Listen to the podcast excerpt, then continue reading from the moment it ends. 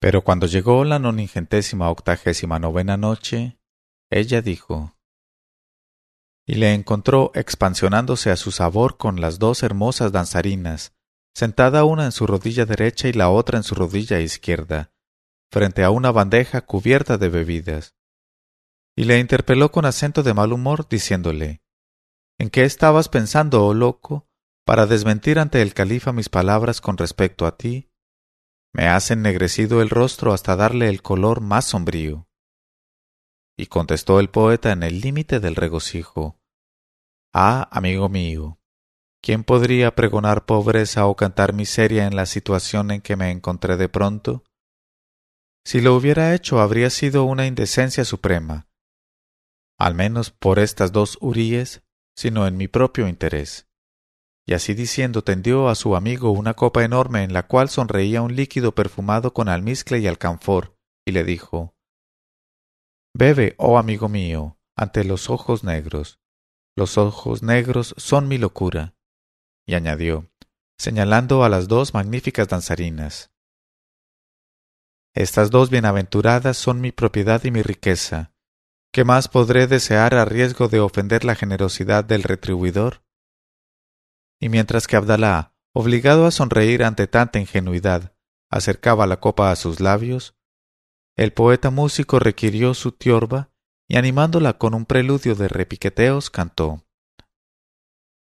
Vivarachas, esbeltas y graciosas son las jovenzuelas, gacelas admirables, yeguas de flancos en tensión. Sus hermosos senos redondos, hinchándose en su pecho, son dos capas de jade en un cielo luminoso. ¿Cómo no he de cantar? Si a las montañas peladas se las hiciera beber lo que hacen beber estas gacelas, cantarían.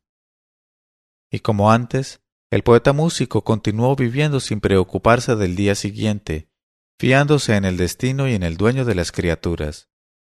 Y las dos danzarinas le sirvieron de consuelo en los días malos y de dicha durante toda su vida.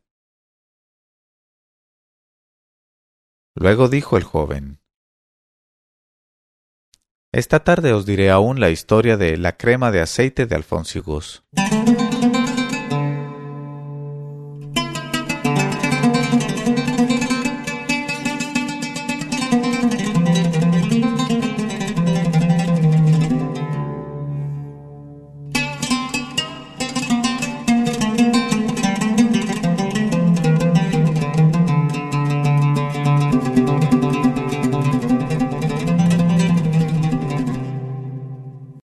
De aceite de alfónsigos y la dificultad jurídica resuelta.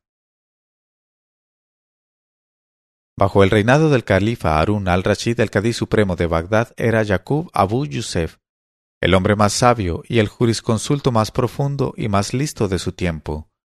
Había sido el discípulo y el compañero más querido del imam Abu Hanifa, y dotado de la erudición más esclarecida, fue el primero que escribió, arregló y coordinó en un conjunto metódico y razonado la admirable doctrina instaurada por su maestro el imam. Y esta doctrina extractada así fue la que en adelante sirvió de guía y de base al rito ortodoxo janefita. Y por sí mismo nos cuenta él la historia de su origen humilde, así como lo concerniente a una crema de alfónsigos y a una grave dificultad jurídica resuelta. Dice cuando murió mi padre, Alá le tenga en su misericordia y le reserve un sitio escogido, yo no era más que un niño pequeño en el regazo de mi madre. Y como éramos pobres y en mí estaba el único sostén de la casa, en cuanto crecí mi madre se apresuró a colocarme de aprendiz en la casa de un tintorero del barrio. Y así empecé a ganar pronto para alimentar a mi madre. Pero como Alá el Altísimo no había escrito en mi destino el oficio de tintorero, no podía yo decidirme a pasarme todos los días junto a las tinas de tinte, y a menudo me escapaba de la tienda para ir a mezclarme con los atentos oyentes que escuchaban la enseñanza religiosa del imam Abu Hanifa, al alecolme con sus dones más escogidos.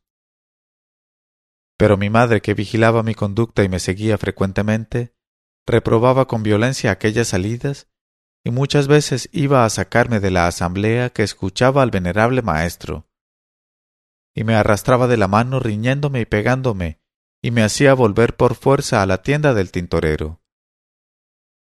Y yo, a pesar de aquellas persecuciones asiduas y de aquellas regañinas por parte de mi madre, siempre encontraba medio de seguir con regularidad las lecciones del maestro venerado, que ya me conocía y me citaba por mi celo, mi diligencia y mi ardor en buscar instrucción.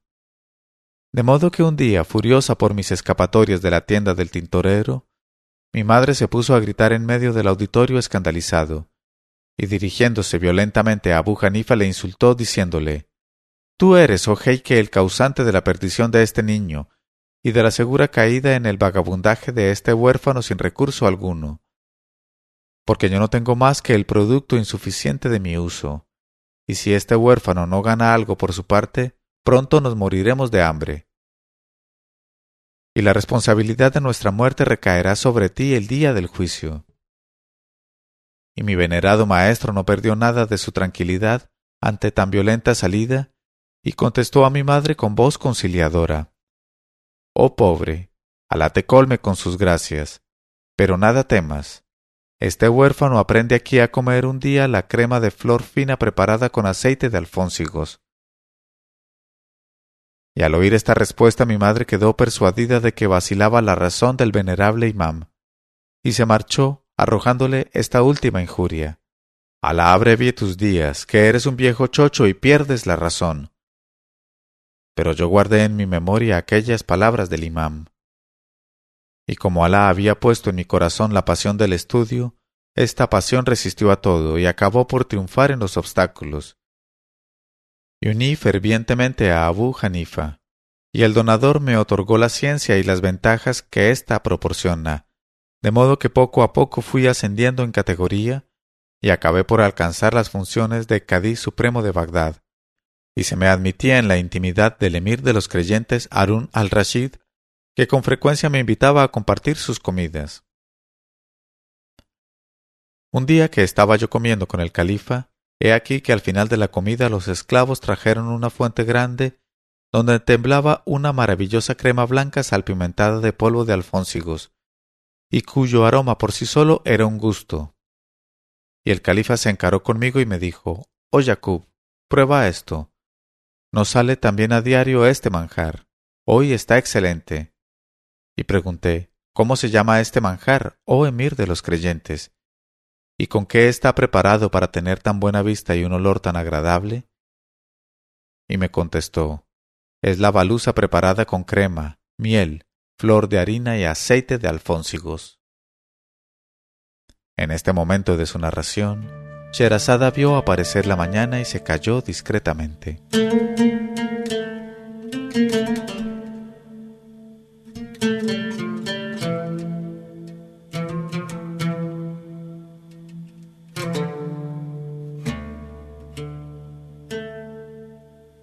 Leyó Mauricio Duque Arrubla. Mil una noches.co 1001 noches.co